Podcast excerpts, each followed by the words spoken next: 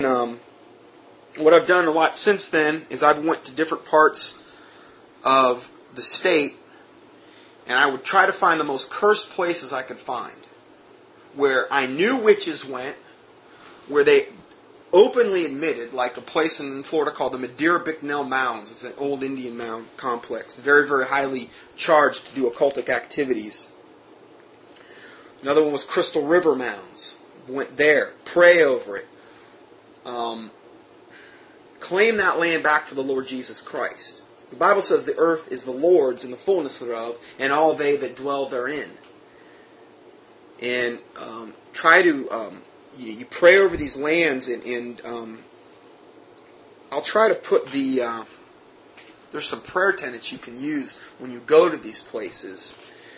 Um, not to say it's the be all end all, but I've tried to tried to take this from different ministries over the over the uh, over time. Now these prayer tenets, and I'm not going to get into all the prayer tenets, but I'll I'll I'll post this this document at the end of the PDF. Well, actually, I'll post this document with the teaching that I'm gonna, I'm doing on this. But what it says in um, and this is the tenets upon which uh, the Lord Jesus Christ has given us these types of powers to do these things. I believe Matthew 16:19 says, "And I will give unto thee the keys of the kingdom of heaven, and whatsoever thou shalt bind on earth shall be bound in heaven, and whatsoever thou shalt loose on earth shall be loosed in heaven." Okay, so I just believe we do have a, a particular, uh, as ambassadors of Christ, we have a particular power to go to these sites and to pray over these sites and you know to pray that you know these lands that are cursed or defiled particularly by innocent blood or by particular sins that have been committed that these sins be remitted that they be removed that the curse be lifted off the land that you know um, and claim that the earth is the lord's and the fullness thereof and all they that dwell therein. And i'm just going to read you um, leviticus 25 23 and 24 and what that says is, And the land shall not be sold forever, for the land is mine. For ye are strangers and sojourners with me. This is God talking. And then he says, In all of the land of your possession, ye shall grant a redemption for the land. It's being redeemed. It's being bought back. God's buying back the land. You claim and you claim redemption of that land for the Lord. I mean, this is ridiculous. All these shows on TV where they've got all these haunted houses and cursed places and cursed cemeteries and, and the earth is the Lord's and the fullness thereof.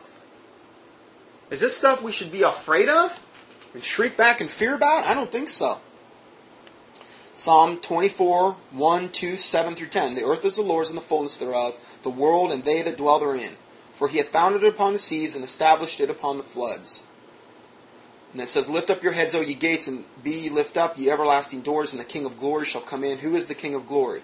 The Lord strong and mighty. The Lord mighty in battle. These are verses you can quote when you go there. You're proclaiming this to whatever is indwelling that land, whatever has been bound to that land or has a right to be there. Remember when I told you that story about that little spoon on the wall? Well, that little spoon on the wall gave that devil and demon right to be there.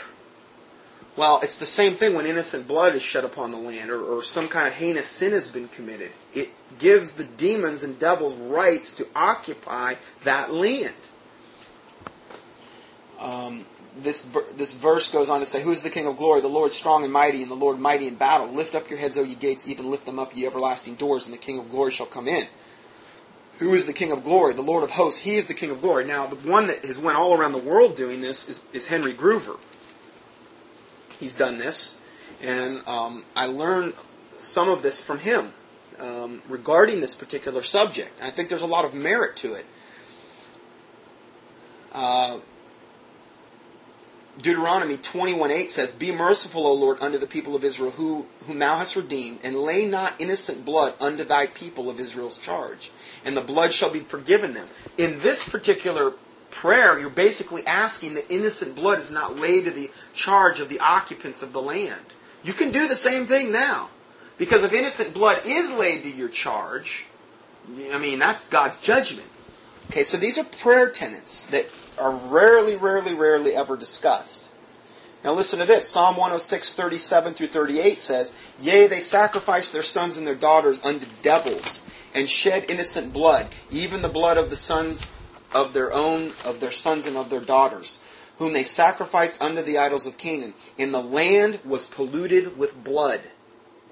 This is the reason why these places exist. Typically because the land's been polluted with blood.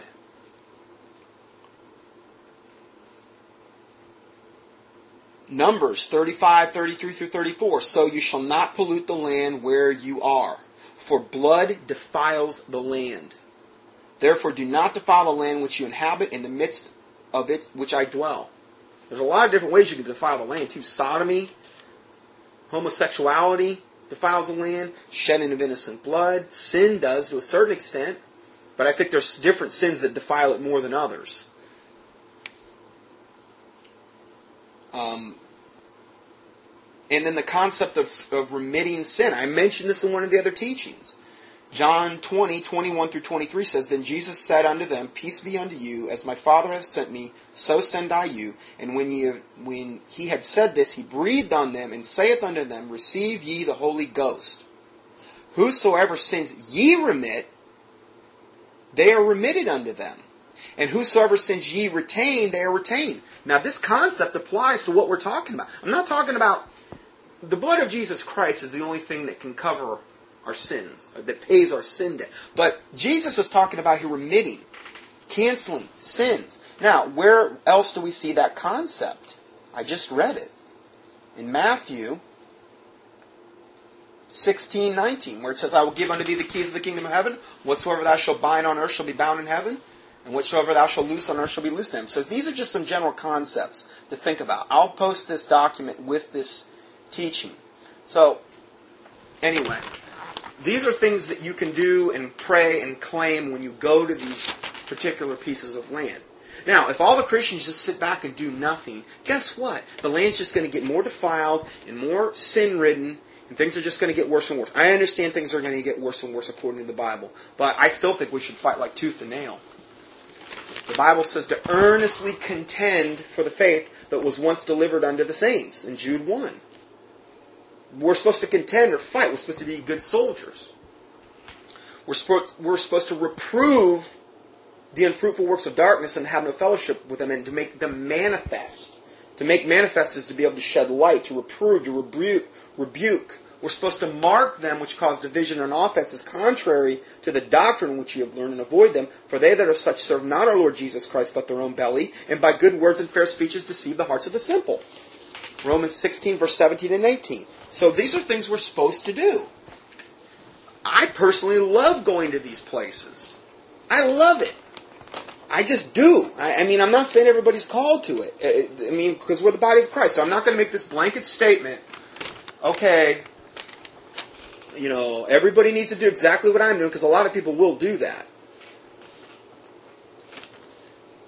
But I'm not going to say that. But I think we can all, you know, pray about these things and whether I think it's a different dynamic that happens if you actually go there physically and pray.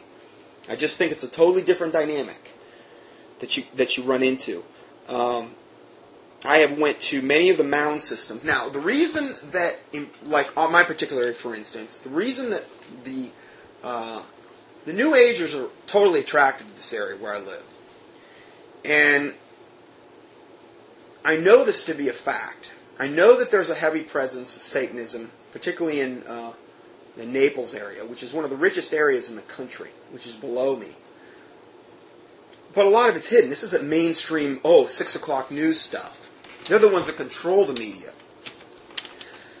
The reason that a lot of the people that were attracted to this area, and I'm just saying this as an example, is because I believe one of the main reasons is because the Calusa Indians used to live here. Calusa Indians ruled from Tampa to Lake Okeechobee, there we go, Okeechobee again, to Cape Sable, which is below Naples, where I live. They were the most ruthless Indian tribe, uh, probably in America. They were very intimidating, ruthless. They would go around, they were naked, they were cannibals, when the Spanish got here, they said they were unusually large. Now, there have been skeletons that have been uncovered over in Cape Coral that are 11 feet tall. There have been large skeletons discovered in mound complexes in Lake Okeechobee. Uh, I ought to touch on that a little bit more. I'm going to touch on that right now. Anyway, these people, I've read about the Calusa Indians, and there was no reasoning with them. Okay? The Spanish finally got to a point where they said, We're done. Because they had killed so many of them. If you got captured by Calusa Indian, you were taken slave, and it was just a matter of time before you were sacrificed to their gods. Human sacrifice was the norm. Okay? And, you know, this was a demon possessed culture. All of that innocent blood defiled the land. And the mounds are still here to prove it. In fact, the area that I live, the story that I had just seen up on the internet uh, was that it was like the Washington, D.C., it was like the capital of where a lot of the Indians would make pilgrimages to. It's out in Pineland, in that area. There's a lot of islands and places like that. It was a very, it was like one of the main, main, main spiritual centers. I've went out to that mound complex in Pineland and prayed extensively on the mounds, on uh, near the burial mounds. Uh, I've been out there. I've went over that place on several occasions by myself. Um, and I'm not saying go by yourself, but I'm saying that was the way it worked out for me. I've went to the Madeira Bicknell Mounds up in uh, below St. Pete. That was one of the main places witches go in the state to do uh, uh, witchcraft workings. Prayed over that. Uh, I've been up the Crystal River Mounds, another main main place that witches will go. Now I'm going to go a little bit further into this whole thing with um, the Calusa Indians and the uh, Okeechobee. The reason I'm saying this is I'm trying to lay some groundwork so you can understand why this is the way it is and why things happen the way they do. Um, okay, so I'm just going to read you a little bit now. And again, this is one example. I'm not use, I'm not trying to t- turn this into a study on Okeechobee or the Calusa Indians or whatever, but I'm telling you, this is how land gets defiled. This is a good example.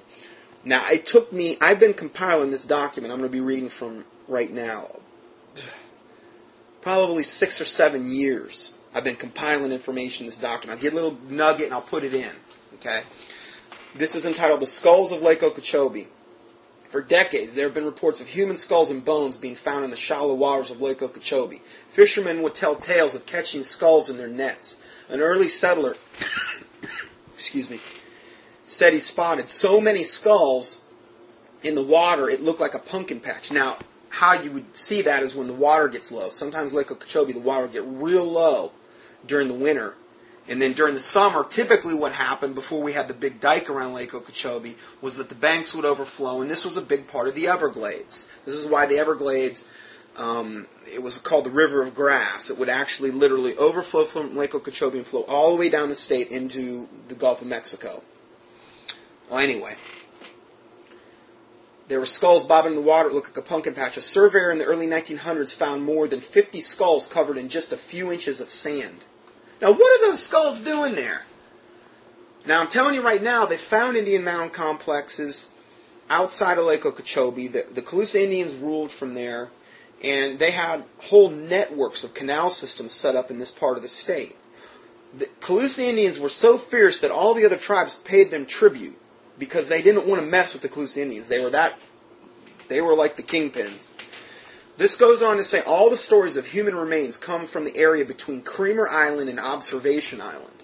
I went on Kreamer Island. I've been on there two occasions. I drove my truck back into that thing as far as I could get it back there until I couldn't go any further to pray. But my time was limited and it wasn't, I kind of just took a, a day trip out there. And again, remember, I had that dream about Lake Okeechobee, the islands. So, something's going on there, and, and I, have never had it fully revealed to me, but maybe someday I will. Theories abound as to where the bones come from. Some think they could have belonged to victims of an ancient hurricane, but skeptics point out that the American Indian populations around the lake were usually small.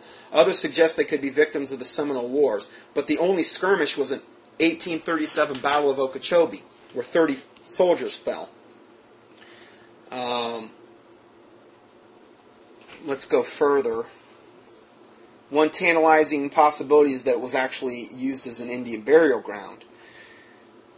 Um, it has been found all over Florida that American Indians used waterways and ponds as burial grounds. There's a place near Melbourne called Windover Pond. The Indian bodies actually sank down in the sediment and they were actually preserved.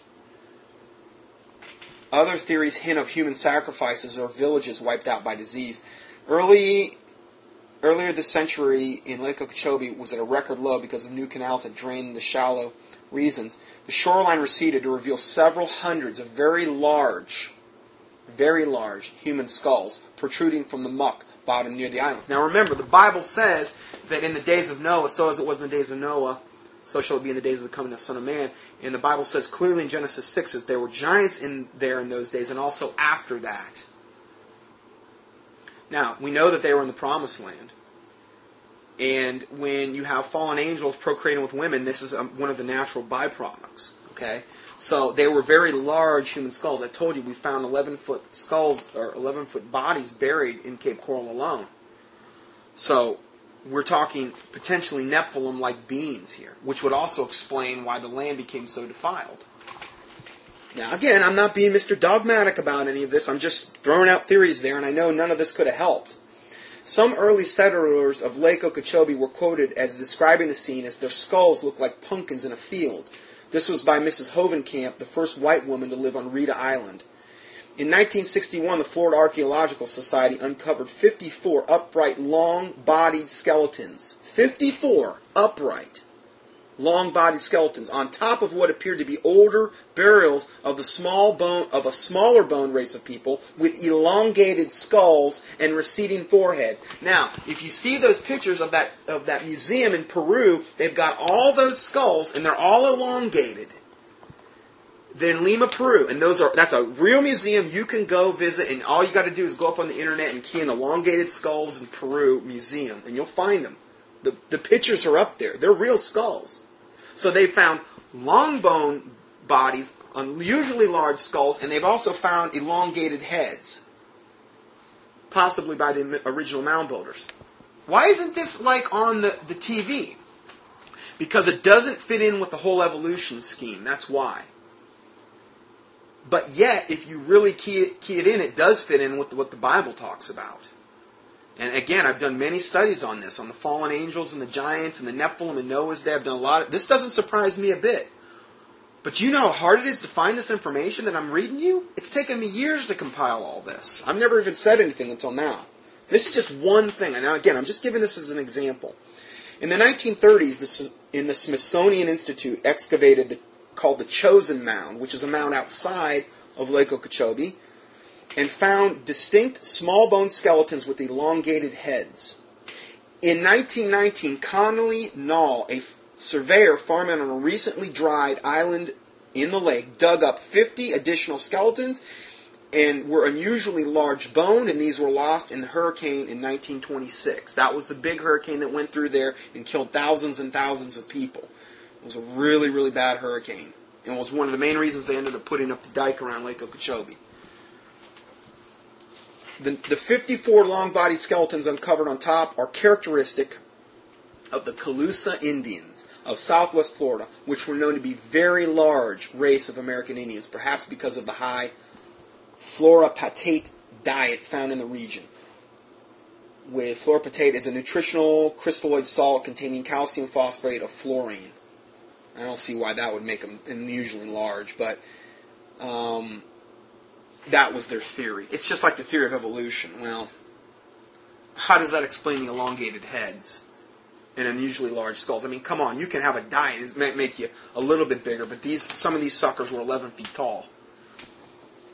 Now, this isn't just isolated. This is this is you'd be surprised. They've discovered these gigantic skeletons all around the world. Just get Steve Quayle's book on the giants. Get that book He's documented tons of this stuff up on his website. Uh, just look up Steve Quayle, uh, Q U A Y L E, I believe is how you spell it. Anyway, so let's go further. Now, this is a little bit interesting because it says the smaller bone race of people buried underneath the large Indians, which had the elongated skulls, may have been of the Central American families known as the Mayas. You know the Mayan calendar 2012? Yeah, listen to this. Which, if this is the case, the first Miami, this is where we get the word Miami from the from because it may have actually come from the Mayans. The first Miami Indians, and that's spelled M A Y A I M I, not the way we spell Miami today. The first Miami Indians may have been Mayan colonists that migrated from the Mayan region of the Yucatan Peninsula, some 500 miles southwest of Florida, via sailing craft on the prevailing Gulf Stream current. So now there may be more than a phonetic link between the Miami natives of South Florida and the Mayan family tribes of Middle America. The story about ancestral America must include the most important legend in Central America, which is the story of the ancient Indian king named Quetzalcoatl. And this is the each in this eastern departure toward the sunrise on board a raft made of, of reptile skin and wood. So this story of Quetzalcoatl uh, would fit in with this, and Quetzalcoatl is the one that the Mayans are expecting will come back in 2012. Now, Tom Horn of um, Raiders News Network has wrote extensively in Quetzalcoatl, and one of the main devils, fallen angels, that's getting ready to come back in 2012. And there's probably a, a really good element of truth to that. We know the abyss, the abyss is going to be open according to Revelation, and we know that there's going to be angels that are released from the, from the Euphrates River. Well, I'm telling you, this stuff all links together some way, shape, or form. Here's another thing. Get this. From the Everglades River of Grass by Marjory Stoneman Douglas. I personally read this book and I personally got the quote out of the book because I've studied this in depth. Page 236, she says, on this coast, where every old timer tells stories of the vanished giant race, and where men claim still to have seen dug up enormous thigh bones and jaw bones twice as big as their own. That was from where I live. That was from Southwest Florida. That was from the Naples area, Marco Island, where she's talking about there. Now that's a super, super um, famous book. Everglades River of Grass, and it's not about that, okay? It's about the Everglades and it's about how they're destroying it. But this is something she had in here. Page 236, on this coast where every old timer tells stories of, but see, you don't have any old timers anymore. Not like that. This was when, you know, 50 years ago. Old timer tells the story of vanished giant race where men still claim to have seen dug up enormous thigh bones and jaw bones twice as big as their own. I'm telling you, it's, it's a fact that this stuff went on. Here's another thing I found. Fort Meade Leader. This is from June 30th, 1910, when I'm reading you. Fort Meade, Florida, back from Okeechobee. That was the title. Captain B.H. King writes interestingly of his trip. Mr. Ralsenberg, near Tantie, Tantie was a town that was originally named after a teacher. Tantie turned into Okeechobee, the town of Okeechobee. Tantie originally was named after, I believe, a teacher, and her last name was Tantie, that actually came there originally to teach people. Um, or it was either that or a teacher or a doctor. I think it was a teacher. And then it later became Okeechobee, the city of Okeechobee. Okay? But anyway, Mr. Peter Rawlson near Tantie, in, in cutting a drainage ditch, a large quantity of human bones were found, also very old and some iron bolts. The bones were of. Um, these people must have been Spanish adventurers who landed in Florida long before Ponce de Leon. Going further, drought reveals human bones others find at Lake Okeechobee Bottom. This was from the Associated Press, June 4th, 2007. Um, let me see here. A Florida drought exposed part of Lake Okeechobee's bottom. Now, this is just 2007, June 4th. This is when we had a really bad drought. Exposed part of Lake Okeechobee's bottom has also been a boon to archaeologists, exposing human remains, boats, and other finds that could date back hundreds of years. Thousands of pieces of pottery, five boats, scores of human bone fragments have been discovered in the lake, the second largest one in the continental United States behind Lake Michigan reached a historically low level.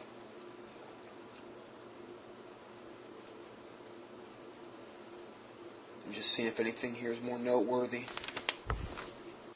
Okay, here's another story. Calusa Indian history. Calusa, an important tribe of Florida. formerly holding the southwest coast from Tampa Bay to Cape Sable to Cape Florida.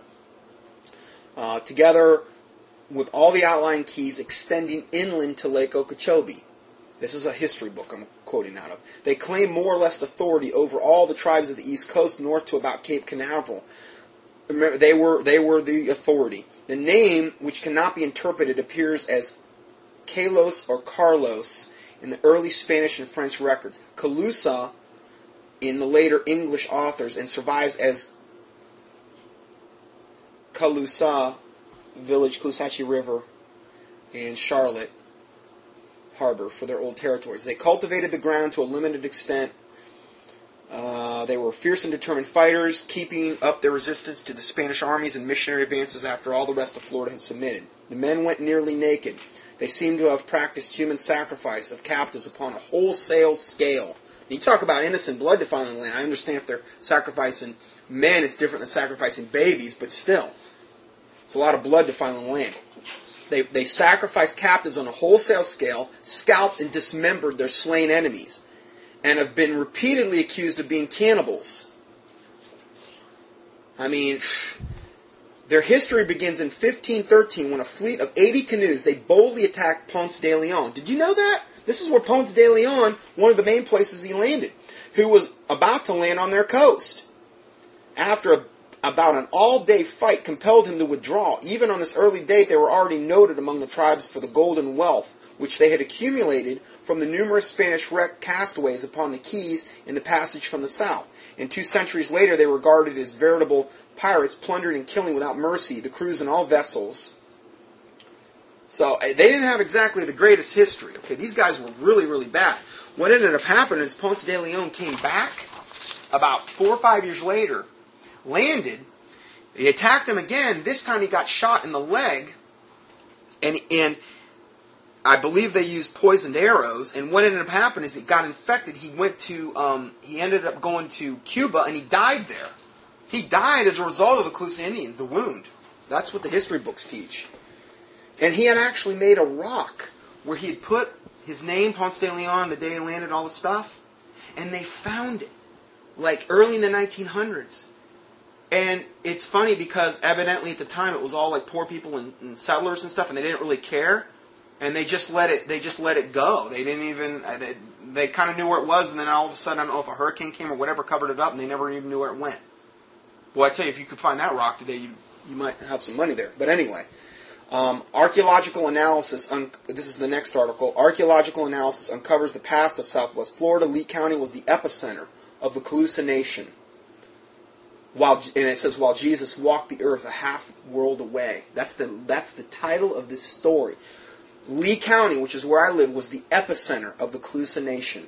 The most fierce, nasty tribe there was. Cannibals, most likely got some Nephilim blood in them. This is by Stephanie Wessendorf, Florida Weekly correspondent. The Smith burial mound along the Calusa Heritage Trail is clearly marked by a sign along the path. Now, this is where I went to pray. Yet skulls and bones are nowhere to be seen. Florida laws protect ancient human remains, and at the Smith Mound they remain hidden behind a fence in vegetation. My guide tells me we've passed a moat that was surrounded um, by the 1100 year old burial site. Um, Kara Sweeney, regional director of the public Florida Public Archaeological Network, and my trail guide says a lot of people have said the site is haunted. One woman she, said she felt a very strong vibe here. Okay, now occultists are attracted to these places. They can go and they can more readily do witchcraft and magical workings. I'm telling you right now. They're attracted to this type of stuff. The 3,700 foot, and this is in Pineland, Florida. And it's funny because the, I know the pastor has what they call the American Bible College directly across from this, from this site. And I went in there. He's a good friend of mine. He's a patient of mine, and I love him. But he uh, he's a he's a retired pastor, and he has the American Bible College. It's one of the oldest Bible colleges in America. It's a, it's all correspondence. But I remember I went in there and I, I got in there, and this is just stuff he had dug up on the property for the American Bible College. Not a very big lot, but it's a prime, prime piece of land. The hotel next to him, I've been trying to buy it from years. He's got these little cottages set up but he had all of this stuff from the Calusa Indians in there. All of this pagan.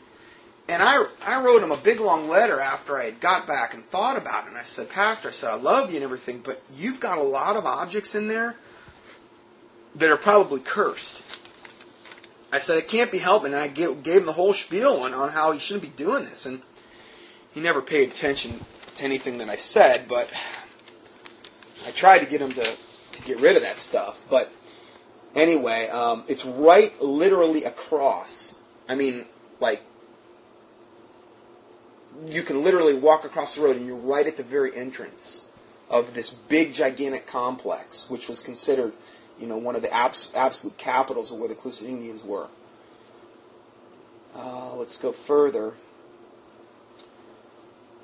the site was excavated in the 1890s and again in the 1980s. Over time, archaeologists concluded the site was a major center for the Calusa Native Americans. Mound Key, located in Estero Bay, is thought to have been the capital of the Calusa. Now, a little different location, but it's in the same general vicinity. Once the most powerful people in South Florida, Mound Key would be like Washington, D.C., and this would be New York. Now, again, this stuff doesn't go away just because people move in and because time goes by. The blood that's defiled the land, the witchcraft that's been performed, keeps attracting people and occultists, and this is a very, very new age area. And I'm going to prove that in a second. I said all that to set, to set the stage. Um, by the time Ponce de Leon led the first documented Spanish landing ashore near Sanibel Islands in 1513, Calusa culture was thriving. Uh, and tells about them. One significant Calusa Indian site is Mound Key, which is uh, the 125 acre subtropical island on Estero Bay. I really need to go there and pray. Contained within its dramatic ridges, inland watercourts, canals, and shell mounds are archaeological clues that reveal that Mound Key has been inhabited for almost 2,000 years. Native Florida Indians, Spanish fisher folk, and 20th century Euro Americans made their home there. Many scientists and researchers believe Mound Key was the capital of the Calusa Indians. Okay, now, uh, let's see here. Okay, now I'm going to go further here with this. Now, I said all that, okay? And again, it's bolstering the whole teaching that I'm doing today. I kind of, I know I got off on track here, but this is from a article that I saw a long time ago, and it was called "Sacred Sites of Southwest Florida." Psychic plots, energy areas, stargates, and portals to other dimensions in southwest Florida. This was reprinted in the da- Naples Daily News, May 8, 2004. Um, southwest Florida is a place for healing and improving life, although not a revelation by any means for many who call the area home.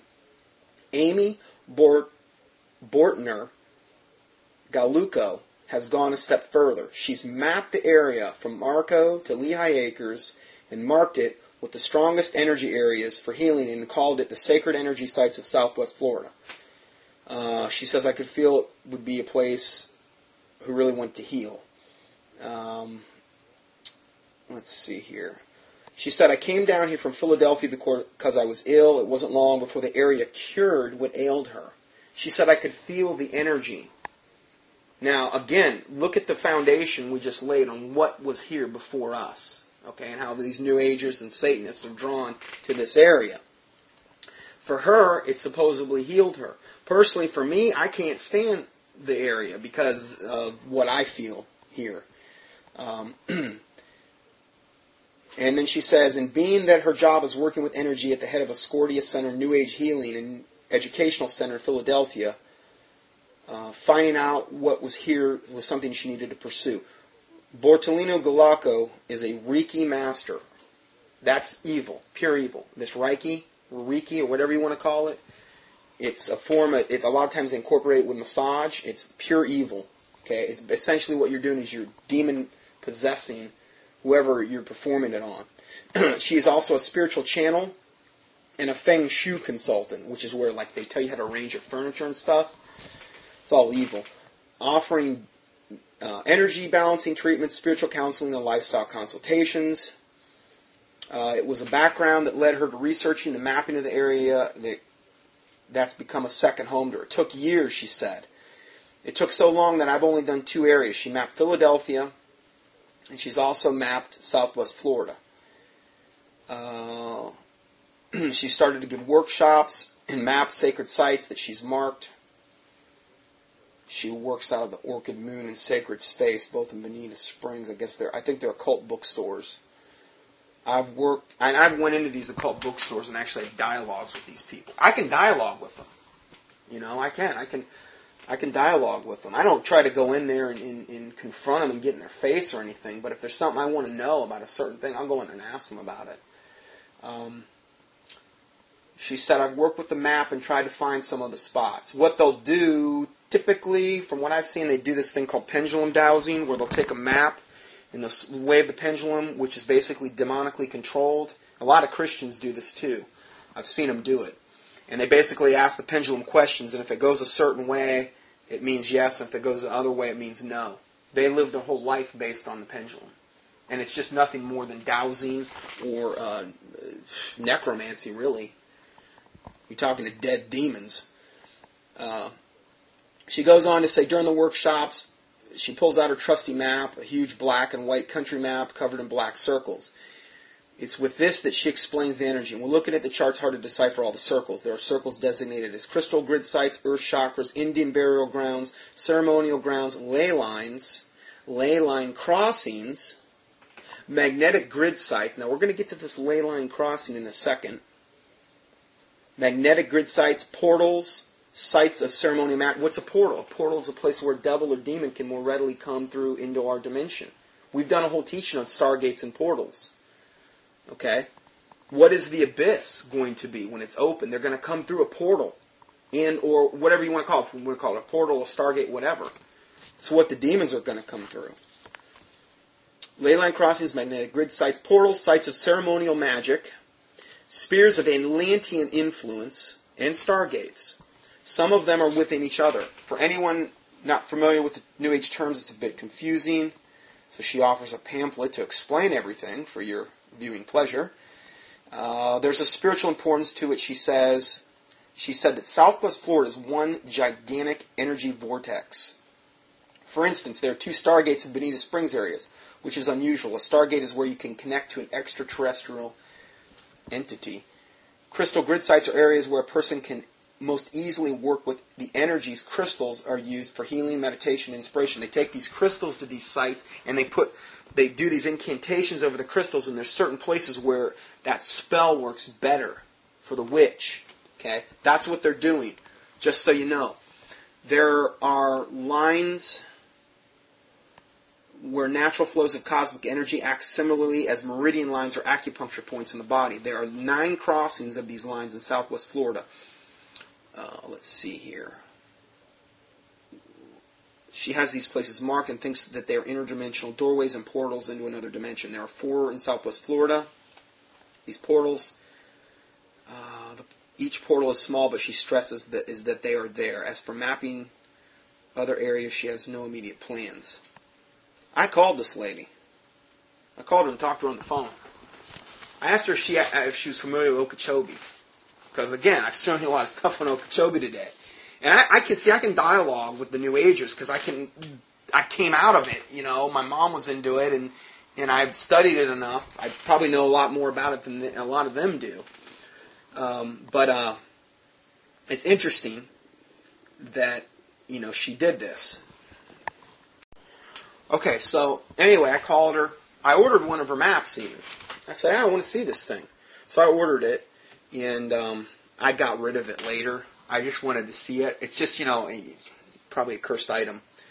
Uh, it's not like buying the First Church of Satan manual or something, but it is a map, and she did make it. And Not to say you couldn't pray over it, but I just didn't feel compelled anymore to keep it.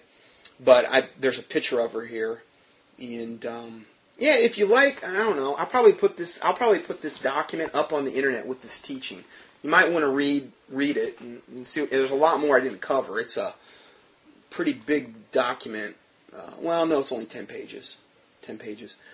Uh, anyway, she was down here and giving these these workshops. I was actually even going to want to try to go to one of these workshops if I could, but uh, I never was able to get over her. She said that uh, she went to a recent tour of the Ohio mounds because these mounds are all over the country. And then she connected to her shamanistic counterpart named Yellow Snake Star Medicine Woman. Ah, good buddy of mine. And then who guided her activities to clear and activate ancient sacred site centers along the eastern coast. Now, there's a lot of people that are in high level occult and they're going around the country and they're opening up these stargates. They're called activation. Uh, I've touched on this with the Stargate teaching I did, but they go around the country and they literally perform. It's what it is. Is it's witchcraft ceremonies in order to open up these portals and these stargates to let the demons flood into our plane of existence. It's exactly what Aleister Crowley did with the Babylonian working, where he let through that Lam entity, which looks like a gray alien, and what L. Ron Hubbard, the guy that started Scientology, and Ron Parsons, the man that uh, had Jet Propulsion Laboratories, did in the Babylonian working to let the whore of Babylon through. They're doing the same thing, except you've got witches all around the world doing this in mass now. And they're letting in these entities and they're summoning them and they're conjuring them thinking that they're going to have more power or the world may be a better place or whatever their twisted thinking is. And Christians for the most part, do nothing to combat it at all because they don't know about it. They're clueless. They don't know. Well, I'm telling you today, this stuff's going on all over, and they take their religion way more seriously than the typical Christian takes theirs. And I'm not talking so much to my listeners, I'm talking about the average pew warming, frozen chosen that are in the churches. Um, this goes on to say here how she learned to diagram ancient earth energy, grid patterns, sacred energy centers through remote map dowsing. It's exactly what I thought. She does it through a dowsing instrument, which is a demon and devil telling her what's going on and what's going on where. Um, let's see here. During the course of the program, you will learn the real purpose and function of sacred sites, the six qualifying characteristics of sacred energy centers, how and why sacred sites are safe havens in time of change, how you can consciously work with sacred sites for healing and personal growth, and how to use the sacred energy map and booklet. So anyway, that I called her, got the book, or I mean, I got the. Uh, she had a book, yeah, I think I got everything, and um, talk with her uh, it was pretty eye opening, pretty eye opening thing. But this stuff goes on, and uh, I won't get to it this week. But the next study, we're going to be playing some clips from Steve Quayle and Russ Dizdar, uh, Dizdar, Dizdar. I'm sorry, and um, where they're going to be talking about this, and um, this this battle is real. Okay, this is not something, and it's going to be more and more real the further we get into the end times. Um, and I won't say a whole lot more about it un- until then. So I've went to these areas and prayed, and, and um, I've went to a lot of different places. The place called the Devil's Millhopper in Gainesville, a big old sinkhole up there. Typically, if you see something with devil connected with the um, title, there's been a problem. There's either been deaths there. There's there's a reason that they call it devil, like the Devil's Millhopper. That's a weird place. Weird place in Gainesville. It's a state park, but it's it's kind of you know it's pretty creepy. Um, I've went to areas that were notoriously considered haunted, prayed over these places. Uh, went to a place up in uh, above Jacksonville, place where this was called Wickedemus, this entity.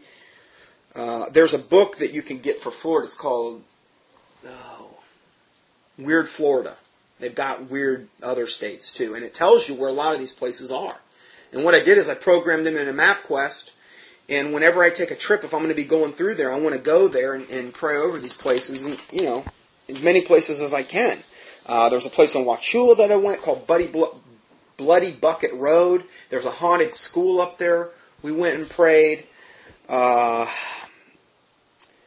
I'm just, you know, I'm just sick of all of these paranormal shows on and all these things where they go in and they act like, oh, we're going to commune with the spirits, and they never have any uh, Christian presence. And if they do, it's some Catholic priest that usually gets his clock cleaned. And it always seems like the ones that come out on top are the psychics or the mediums or whatever. And it's a bunch of garbage. But it's all a lie from the pit of hell. It's a lie to, to get Christians thinking that they have no power to go to these places and set foot on that land as an emissary of Christ and claim it back for the Lord. And it's not about you, but it's what the Lord can do through you. Um, I went to many cemeteries to pray. Um, Masonic buildings. I used to, when I first got saved, I would go to these Masonic places. I'd wait till they would meet, and me, me and a whole bunch of my charismatic buddies would go in there and blanket the cars with tracks. Uh, that Chick track that um, the Curse of Baphomet. And what I would do is I'd fold the track over, and they, I don't think they have it for mass sale, but you can go look at it up there. I think you got to buy a whole bunch of them to get the track. But in the middle, it's a quote from Albert Pike where it says, uh, Albert Pike was the guy that, that really revived modern day Freemasonry. He was the highest ranking um, Confederate general ever with a statue of himself inside the city limits of Washington, D.C. Anyway, he, he also started the Ku Klux Klan. But he, uh, there's a quote from him in Morals and Dogma that says, to the crowd, we say basically we worship the God of the Bible, the one that everybody adores. But he says, To you, sovereign inspector grand generals of the 32nd, 31st, and 33rd degree, I say this, that um, basically that we worship Lucifer. And that if Lucifer were not God, why would Jesus, it says, calculate him, meaning why would he de- try to degrade Lucifer? Basically, then he goes on to say Lucifer is God. So these are Luciferians. Okay? So anyway, we would go on there and um, one time we got caught. The last time I no, it wasn't the last time I did it, but we went in there and we it was a it was a Shriner one, and we went in there and we blanketed everything and we got caught, and um, I didn't know if they were going to call the cops or whether they were going to try to human sacrifice us or what, but they ended up letting us go, so we got out of there. That was a long time ago. But these are just things, you know, you know, whatever you feel the, led to do. But w- what you want to do is you want to pray and you want to fast before you do any of this stuff. You want to pray and you want to fast, okay? You don't just go there half cocked thinking, oh, I'm going to do this or that. And you want, you want to be also led to go do it. You just don't do it if you don't feel within you that you should be doing this. And it's always better to go in two or three if you can. Um, you know, if one can put a thousand to flight, two can put ten thousand to flight. The, the Bible talks about that in Psalm 91. Uh, the Bible says, where two or three are gathered together in my name, there I am in the midst of them. Jesus said that. So um, it's better if you can to go in pairs of two. There's also the biblical admonition, you know, where he sent them out by twos. Okay, so again, something to think about. Uh, let's go further. Uh, we prayed over Lake Okeechobee. I've drove around the whole lake. I've done all kind of praying regarding that lake because of the stuff that I mentioned today.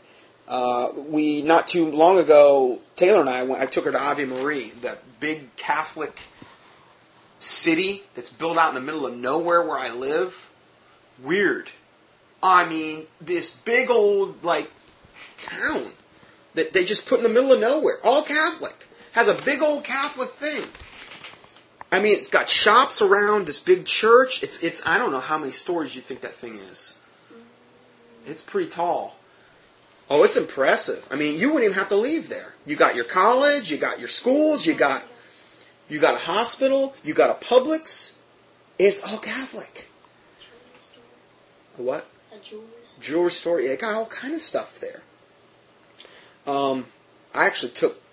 We went in. We went into the building, and I wasn't dressed really for to go in there, but we went in there and I prayed. We were, it felt like death. It really, literally felt like death going in there. The, but you, you see how people get hooked into that religion, all the pomp and the circumstance, and all the big structures and everything else. It's just, it's an abomination. It's the largest pseudo Christian cult on the planet. That's all it is. All it's doing is taking people to hell. So, anyway, we went there and prayed, and um, I mean, I don't know. I personally think if you ever get in the habit of doing this, if you feel led, once you do it once, you'll understand what I'm talking about. It's just like you feel alive. I, I don't know else to say. I mean, not to say that I'm not alive, but I don't know. It's it's a whole other different calling that that if you're called to it, it's it's a really awesome feeling. I think. Uh, what else here? I'm just I'm looking at all my my stuff here. I wanted to go over. Um, well, okay, and then the the last one of the last places I've went this last weekend up on the internet, there's this fervor about it's called the Northport Devil, and um, I had a listener that contacted this man, Susan, and um, she ended up kind of befriending him, and uh, he had he has a cast of a footprint that he said this thing left in his yard. And I'll be honest with you, I went over there and I looked at it and I looked at the pictures they had, and I think it's legitimate. Um, what ended up happening is, is they came out right after this all broke, the story broke, and supposedly some guy, this paranormal guy, who was the self-proclaimed paranormal expert of Northport, went over there and said, "Oh, it's all a lie. I've been there." And he went to Channel 20 News, and they they got all over the story, and they said, "Oh, it's all a hoax and a fake." The guy had nothing to substantiate his claims whatsoever. Nothing. It was like the news was just looking for a reason to try to debunk it. The guy had no credentials whatsoever.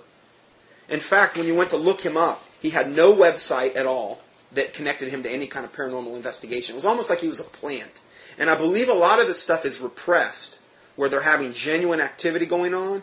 So, because they're not quite ready to implement everything yet, you know, they're telegraphing a lot of their punches with Hollywood and all the other stuff, but to a certain extent, they try to keep this stuff under wraps. MUFON has been infiltrated. Mutual UFO Network. Uh, they have a lot of disinformation plants in there so that the real truth really doesn't end up getting out. Now, the real truth is that these are demonic, fallen, angelic like entities, Nephilim like creatures. And that as it was in the days of Noah, so shall it be in the days of the coming of the Son of Man. These are things we're going to be dealing with. Um, but they don't want to panic the public quite yet. So he had people over there with, with uh, pendulum, the people that were doing dowsing, which is totally from the pit of hell. Dowsing. They had people over there with Ouija boards. We found out that the guy that lives two doors down from him has um, a uh, he's the he's the head of the Church of Satan for that area. Now remember what I said: occultists are attracted to these types of areas. This guy, I went up on his website, this Satanist. He's got a website up on the internet. He's got his own little coven going on. And the re- how he found this out is this guy Mike, who owns the house where this Northport Devil is, or, or has been supposedly seen. He went over there and he, he knew this neighbor and he asked him, he says, could you recommend a plumber? Because he just moved here in like the last year. And so the guy gives him his card, he writes down the name of this plumber he's recommending, and on the very back he looks and he says Reverend whatever. So a lot of times they'll take that title Reverend. So he goes and he goes in the computer and he looks it up. And he finds this guy is the head of the first church, or the Church of Satan for this area. Doesn't surprise me at all. In fact, it confirms things. Okay, so we got the first, the, the Church of Satan guy lives two doors down. Susan was befriending him. She made some videos. She went and interviewed one of the people that had come over there. What this Mike guy was trying to do, because MUFON gave him came over and gave him no satisfaction whatsoever. And again, it always appears that MUFON's disinformation. They're one of the big organizations that supposedly documents these things, but they do more to suppress stuff than they do to help anything because they've been infiltrated. Well, anyway, uh, Mike contacted them. They came out, kind of a sham. Channel 20 News came out. It was up on George Noory, the whole nine yards. I mean, this was like. But then this other guy came and supposedly debunked it, even though he gave no shred of any proof as to why it wasn't authentic what was going on over there. I'm talking nothing. It was just his word. Everybody just believed him. And he had no credentials. He was lying. The guy's come back since and apologized to Mike and admitted that he lied. so, anyway, um, even George Noory uh, fell for it. He put the story up how it was false or whatever. They have interviews of people that have been over there, and the one guy in particular, he saw something. As soon as he got out of the car, he saw something fly overhead. They've seen all kind of stuff fly, big objects flying around there. Um, they interviewed him. They interviewed two lesbian witches that were over there, and they had seen uh, what they thought to be like a gray in the woods. Uh, there were a lot of people that have made. What he does is he gets people over there, And it depends who you are. It depends on what manifests. Because they'll sit there on the on the porch, and if you're of the right whatever vibe, these things will literally people will see stuff. He has all types of guest book entries, people that are unrelated to one another on different pages where they wrote what they saw. People have seen red lights, they've seen lights, they've seen stuff move, they've heard all kind of stuff crashing around in the woods. Typically, where the things manifest are in the woods on the side of his house. They've got pictures, and I saw the pictures when I went over there. Pictures of uh, that they've taken, and the one they showed me the other night when I was there was this thing, and it looked like it was either materializing or dematerializing in the in the side yard, and it was really weird looking, and it was in the picture of the film. It wasn't an anomaly on the surface of the film, unlike anything I'd ever saw. Plus, there was an orb right there, and whenever you see orbs in films, and I've done a teaching where I covered this, but the orbs are um, associated with some type of demonic manifestation. They look like bubbles almost except they're usually bigger and they're more opaque. Anyway, they showed me that. They showed me this picture of this gray. It looked like a gray, a fuzzy gray alien in the side yard. I mean, I just don't believe they're making all this stuff up. I did not perceive guile in either of them. I think that that um, um, Mike, you know, I think he wants he would like to profit off it. Okay? I don't think that makes all of the stuff over there of no effect. There's too many people that have seen stuff that don't have anything to do with Mike. Anyway, I told Susan, I said, listen, um, he's had a lot of people that have really run out of this scared. I said, listen, here's what I'll tell you can tell Mike. I'll come over there at midnight on the full moon because what happens is, is three days before the full moon and three days after, accumulating at the full moon, is when this entity has been manifesting. What had happened to Mike, and when I went over there, he told me this story. How he got the foot cast is that he went over there one night. It was the middle of the night. He walked out the back door and he saw this gigantic thing in his backyard. He's, he estimated it to be about 20 feet tall. It was a, basically like a, a dragon-like figure. Big red eye, um, like a reptilian type of thing.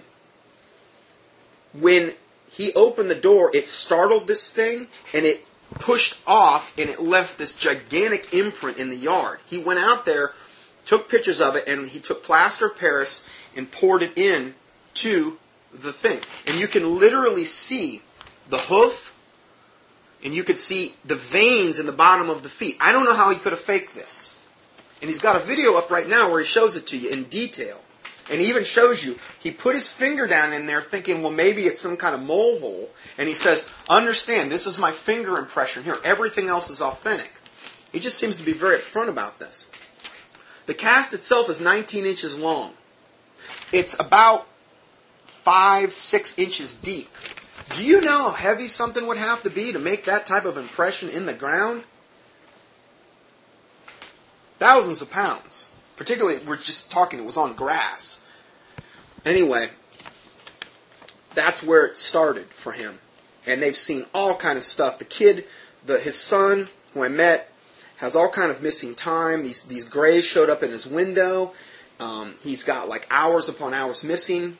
He was probably who knows what happened to him. Abducted. Usually, when you have missing time and gray aliens show up, you're abducted. They don't have any real protection uh, because it doesn't appear as either of them are saved, even though Mike says he is, but he doesn't believe that we have any authority to do anything about any of this. So what I told Susan is I said, listen, tell him I'll come over there. I'll come over at midnight on the full moon, which was this last fourth. And I said, all I'm going to bring is my Bible. And he kind of thought that I'd run out of there like a little giddy schoolgirl because I'd be so afraid. Well, I get over there, so we get over there the other night, and we we pull into the driveway, and there's like 20 people in the road out front. I think there was at least that many, 20 or 15 minimum. Uh, you know, one of the guys had a big old English sword. I mean, a double-edged English sword. They were literally there. I mean, people were pretty amped up and freaked out about being there. We pull up into the driveway, and around the same time, another car's pulling up. Well, this other car was somebody who had reserved the porch where they look out for a half hour. And he told Susan and I, okay, these people are ahead of you. I want them to go first and see if they see anything because he's a psychic. He's trying to get all these witches and mediums over there because he thinks that's going to solve everything. Communicator, whatever. So I'm like, okay, cool. So his son was showing us around the house. He showed us, you know, we ended up seeing the footprint. He showed us some images he had on the computer, some things they had on the the um, film. And Mike shows up, I don't know, ten minutes later, and we're like, what happened to the psychics? Well, the one lady that came with the psychic, who was supposedly a skeptic, got so scared they wouldn't even hardly. I don't even think they got up to the top of the driveway. They had to leave. They had to go. Couldn't. They were, they were petrified of this place. So Mike says, "Well, back porch is open. You want to go out?" And I'm like, "Yeah, let's go out." So we all went out there. They had all the, these four chairs set up, and we just sit down and we, we're looking on the side yard here. Okay. And this is where supposedly he says if it's going to happen, it usually happens pretty quick, depending on who's here on the porch. Well, nothing happened. So I had a little handheld recorder, video, digital video camera, and so he says, "You want to go out to the side yard?" I'm like, "Yeah, let's go." So we walked walked out there, and Susan told me later he would never do that normally by himself. Um, we're, we're looking at this, and, and I'm trying to look in there, seeing I'm recording, even though I'm on dark mode. You never know what you might pick up. Well, he walks to the front, and I flip the light on. I got the thing, I'm shining it back in the woods, and then I actually went into the woods. I don't know, about 10 feet or whatever. The woods are very dense there, very, very dense. But the woods are, it's literally a lot, like a very oversized lot. Maybe like two lots, I don't know, in one. Very, very dense. But this is where they hear all the stomping around. They say there's paths that are worn down there from this thing or whatever. I don't know. So I was back there and I was praying and, and, and this and that. And, and then he comes back and then he leaves again. And so at that point, I went back in there. Susan came out and I went back in, I don't know, about 30, 35 feet into the woods by myself. I got the camera rolling. Uh, I'm praying, I'm rebuking, I'm, I'm claiming this land back for the Lord. I'm, I'm, you know, quoting scriptures, these types of things. And so then we get done, and at that point, I think he had everybody leave because the cops were going to come. There were so many people up at the front because this is like a phenomenon down there in Northport or up there in Northport from where I live. So then we walked around and there's been all kind of pictures that people have taken where they've gotten all these strange, anomalous things on film there. We walk around in the back of the woods, and as we're walking around back, I saw an opening, and she was there with his, his son Shane, and I just walked through. I start walking into the woods, and I ended up walking all the way from the street, all the way through that those woods, all the way to the other side of Mike's house. In the dark, by myself. Course, I had my camera going, so I could at least see the light on that. But um, I don't. I'm not bragging, but I don't think anybody had ever done that. Uh, I just don't have any fear about it. I just, I figure, you know, I got the sword of the Spirit, which is the Word of God. And I believe that if these things manifested, I'm going to deal with them just like Jesus did in the wilderness. Just like he dealt with Satan. We'll quote Scripture. Greater is he that is in me than he that is in the world. I can do all things through Christ which strengthen me. So I went in there, claimed that land back for this and that, and then I walked around and I walked down near where the Satanist lived, and he was gone, probably at a coven meeting. Walked into the woods in front of his house, um, quite a distance into that woods, came back out, just hadn't seen anything. Okay? And then we went into the back and we were just standing in the backyard for quite a while, just waiting, you know, and, and uh, nothing happened at all. Now, Susan, I believe, when she was apart from me, I believe might have gotten some footage. She put it up on his website, up on this Northport Devil website. Uh, some pictures of some lights and stuff like that.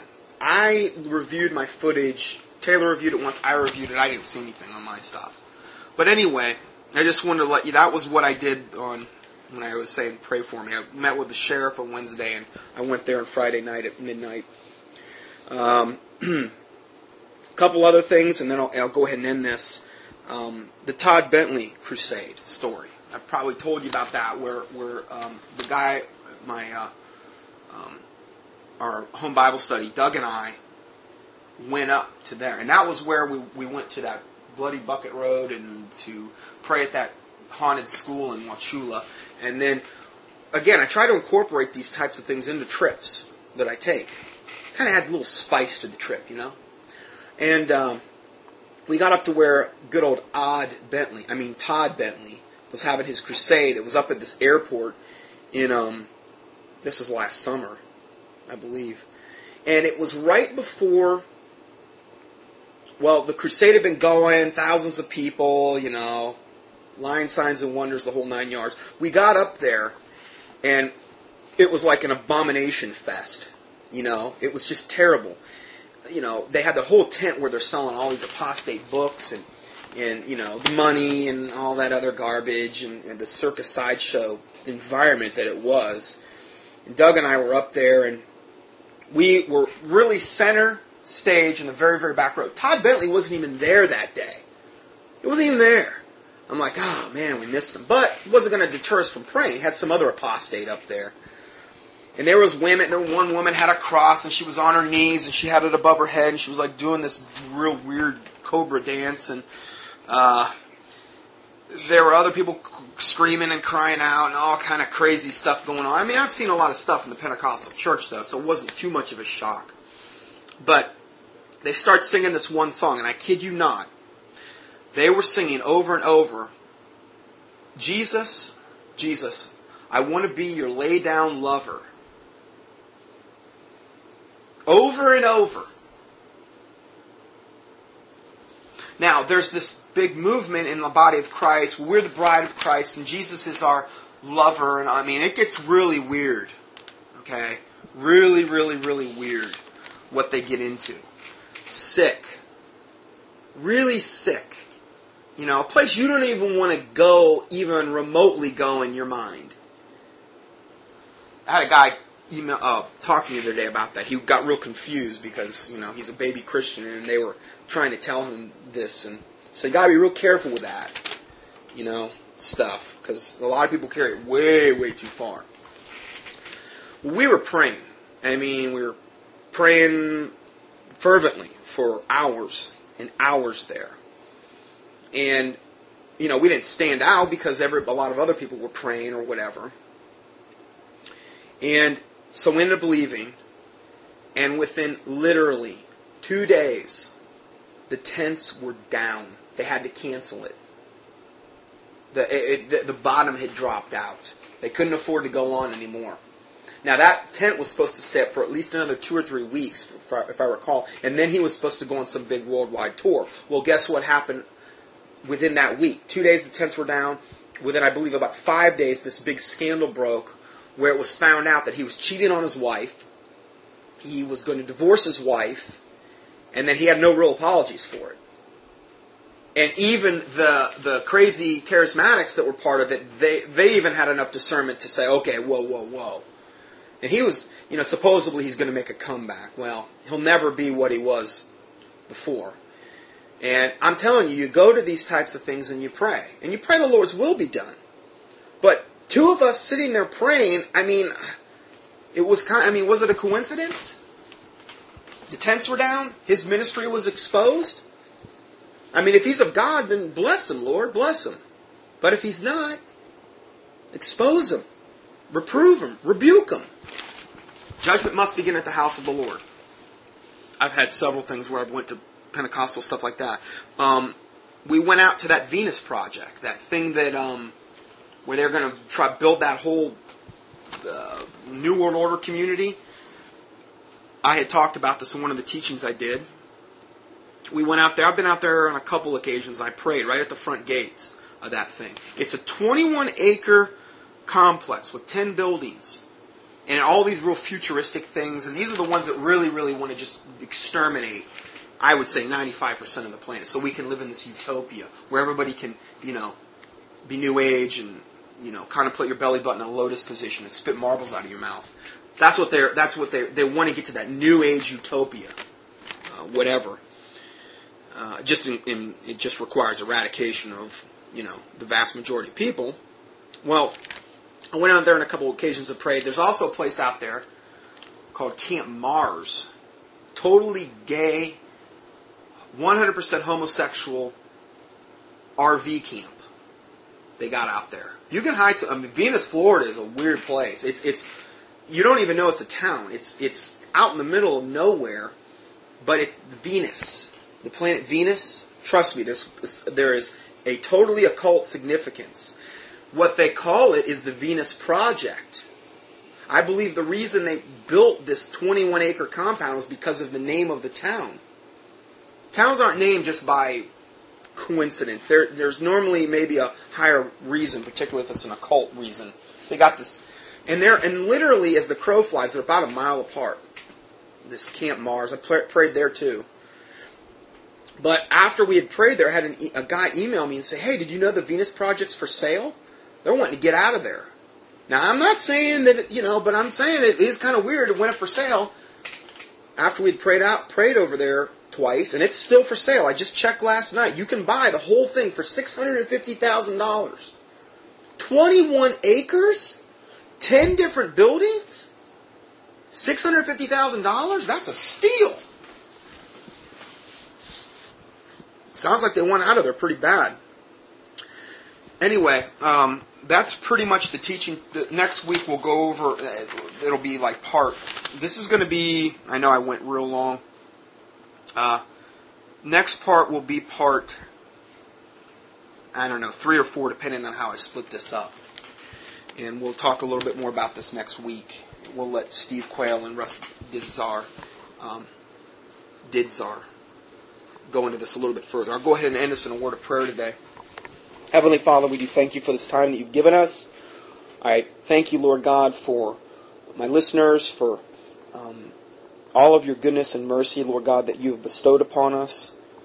I pray that you would use us for your glory, that many would be saved as a result of what you would do through us, that you would give us the courage and the boldness and the faith to go forward, to do your will, to be your ambassadors of Christ on this planet, however way you see fit, Lord.